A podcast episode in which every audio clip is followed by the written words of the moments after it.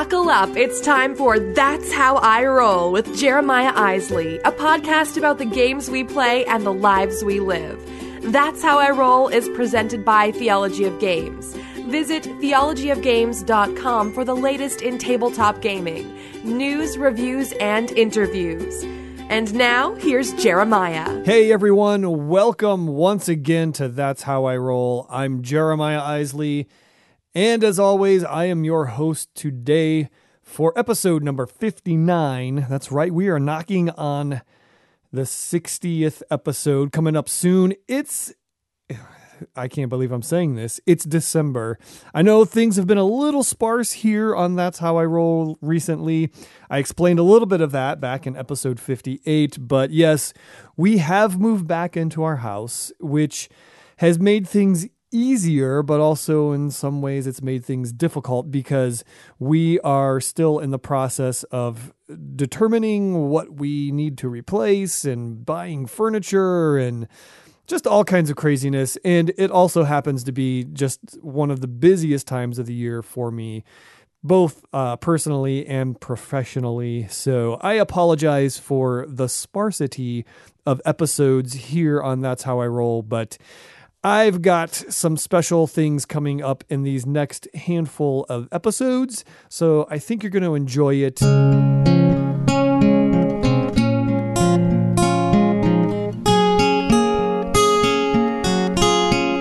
Today is actually the start of a three episode series of which I, you know, I'm just going to talk about uh, kind of the audio version of my my Christmas list. Okay, so if you are a gamer or somebody you know is a gamer and you are looking for a gift idea for them. I've broken it into three different categories. So today's episode, we will talk about family slash casual slash casual gamer type of games. Next week we are going to talk about gamer games. This is going to be like the meaty.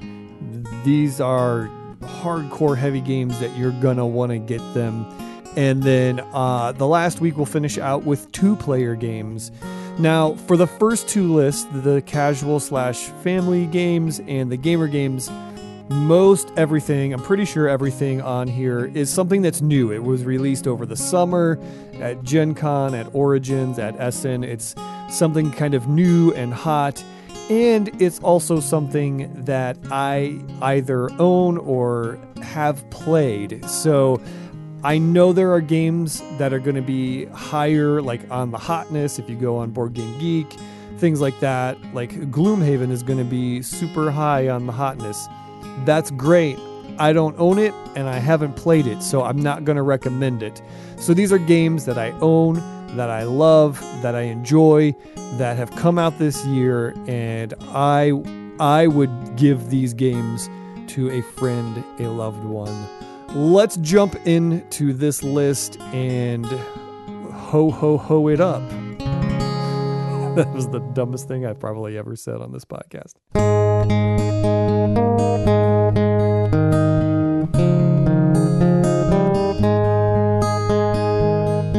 Okay, number one on my list, and really there's no particular order. I just kind of looked at my shelves and said, yep, yep, yep, yep. So, whatever kind of hit my eye first, I'm not really ranking these or anything like that. So, take it for what it is. But this is the first one that is on my list, and it is Campy Creatures. I believe I reviewed this one like two or three episodes ago. So, if you want more and more detail about it, go back and give that episode a listen.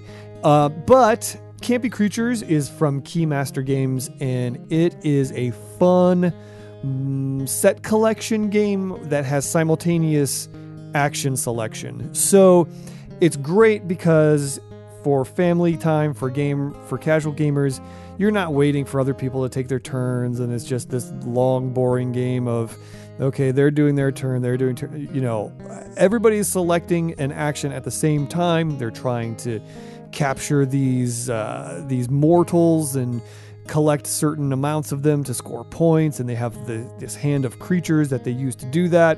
The artwork artwork is fabulous. The gameplay is fun and light, And I really think if you are looking for something that maybe isn't super popular, maybe kind of a little hidden gem, this is the one to do it. It's a it's a fun little filler length game and you're going to enjoy it.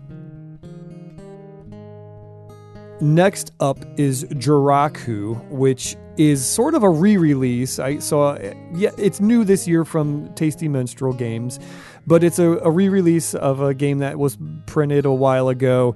Uh, but they've kind of condensed it into a smaller box. It is trick taking with area control. So, I, I, mean, that's really the best way to go about it. You're all playing uh, cards to sort of manipulate the board and how your troops are on the board. And as the game moves on, kind of the value of each of these areas ends up being uh, this. Uh, you know, there's kind of the sliding scale of, of what's worth what at certain times in the game.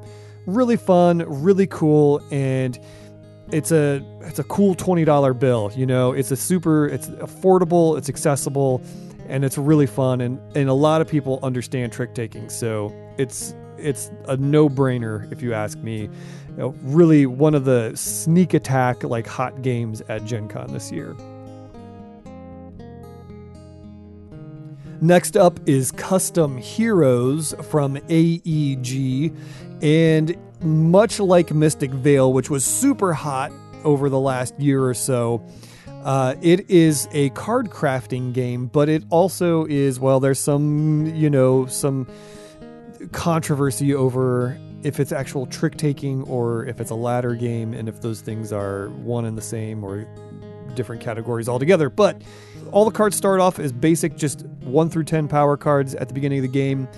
And then you can upgrade these cards by putting enhancements in the sleeves, and they overlay on the artwork and they change the abilities. They give them special abilities, they change their power. There's just all kinds of cool stuff that these enhancements do. And the cool thing is, is once you enhance a card, it stays that way. And then after that hand, it gets shuffled up, and then who knows who's going to end up with it after that. So, really fun game, super easy to learn. Again, casual gamers love it my kids love it. It's it's just a great great game for somebody that's looking for something a little bit different. I I highly recommend it. You can listen. I've also reviewed this one in past episodes. So go take a look, scroll down memory lane and check that one out as well. Which brings us to Professor Evil and the Citadel of Time. Now, co op games are some of my favorite games for family and casual gamers. Uh, I didn't put a lot of them on this list because I haven't played a lot of new ones this year, but Professor Evil, not only is it a new one this year, but it really is a very unique take on a co op game. Now, you know, there's games out there like Forbidden Desert, Forbidden Island, and even Burgle Brothers, they all have a very similar feel to them in terms of how, just mechanically, how it works and how you work together. Professor Evil has a very unique spin on it. There's this cool clock mechanism right in the middle of the board. The artwork is fantastic. It's a gorgeous game to look at. For a family night of co op gaming, for casual gamers that are, you know, ready to take a next step away from Catan or Carcassonne or whatever gateway game they're kind of into. Professor Evil is a fun, fun game to get people to realize that there are more games out there than meets the eye. Stroop is our next game on this list. Stroop is a game from Grand Gamers Guild out of Michigan and it is it's basically it's a deck of cards and the cards all have just one word on them but the word appears in different color and different font types and different sizes and so the whole idea is is there's a couple different rounds that you play with the game and sometimes you have to play cards from your hand that describe what the card is that is played on or you have to play a card that is being described by the card that is face up on the discard pile. So uh, it's this weird, brainy, twisty, turny game. It's maybe a little more advanced for kids.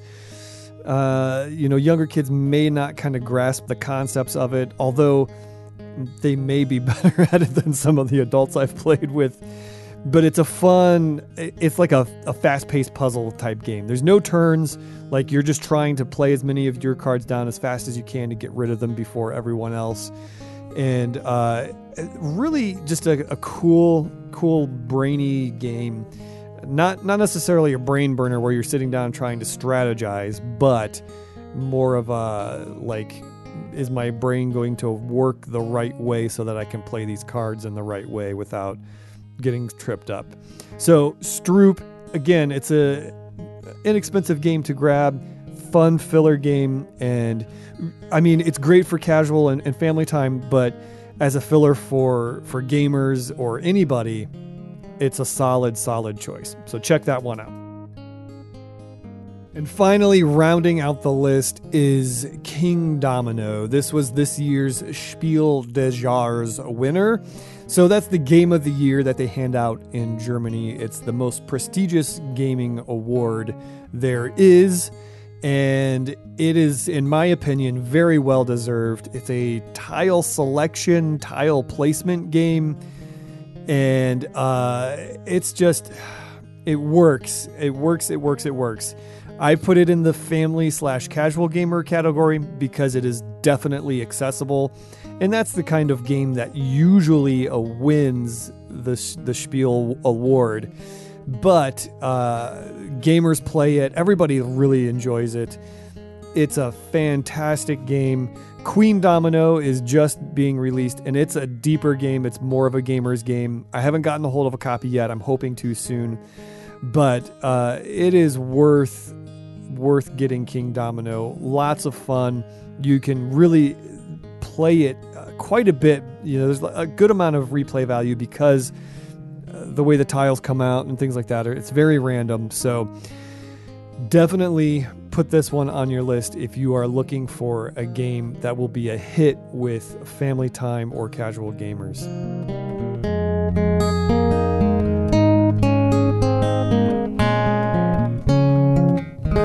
All right, there it is. That is the first installment of the That's How I Roll Christmas Gift Guide 2017. I've got so much to talk to you guys about, and um, I want to do that, but I want to kind of keep these episodes quick and concise so that folks who are looking for gifts can do that. We will be bringing back more and more conversations to talk about, lots of topics out there that have been flying around the gaming industry. But for now, I just wanted to say thank you so much to everyone who has listened this year. Uh, I know I, I kind of missed Thanksgiving last week, but I am so thankful for this show. Uh, it, like like I said back in episode one, it's kind of my self therapy session every week and I have had one heck of a year so far.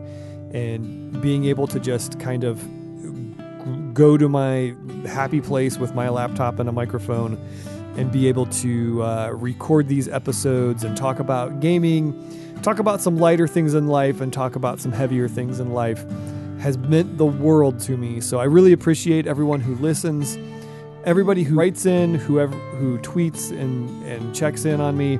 Really appreciate all of that. So, by all means, please keep it up. If you want to get a hold of me, you can write at theologyofgames at gmail.com or find us on the socials. If you just go to theologyofgames.com, over on the right, there's a whole bunch of little icons that have all of the social links.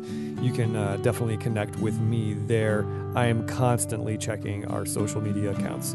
So, anyway, just want to wrap this one up. Thanks so much for listening, and we'll be back next week with the Gamer Games category of the 2017 Christmas list. And I want to finish up this episode by giving you a little Christmas present, I suppose. The music playing that you're listening to right now is myself and my good friend Amanda Hall playing Silent Night enjoy, and Merry Christmas. We'll be back next week with more of That's How I Roll.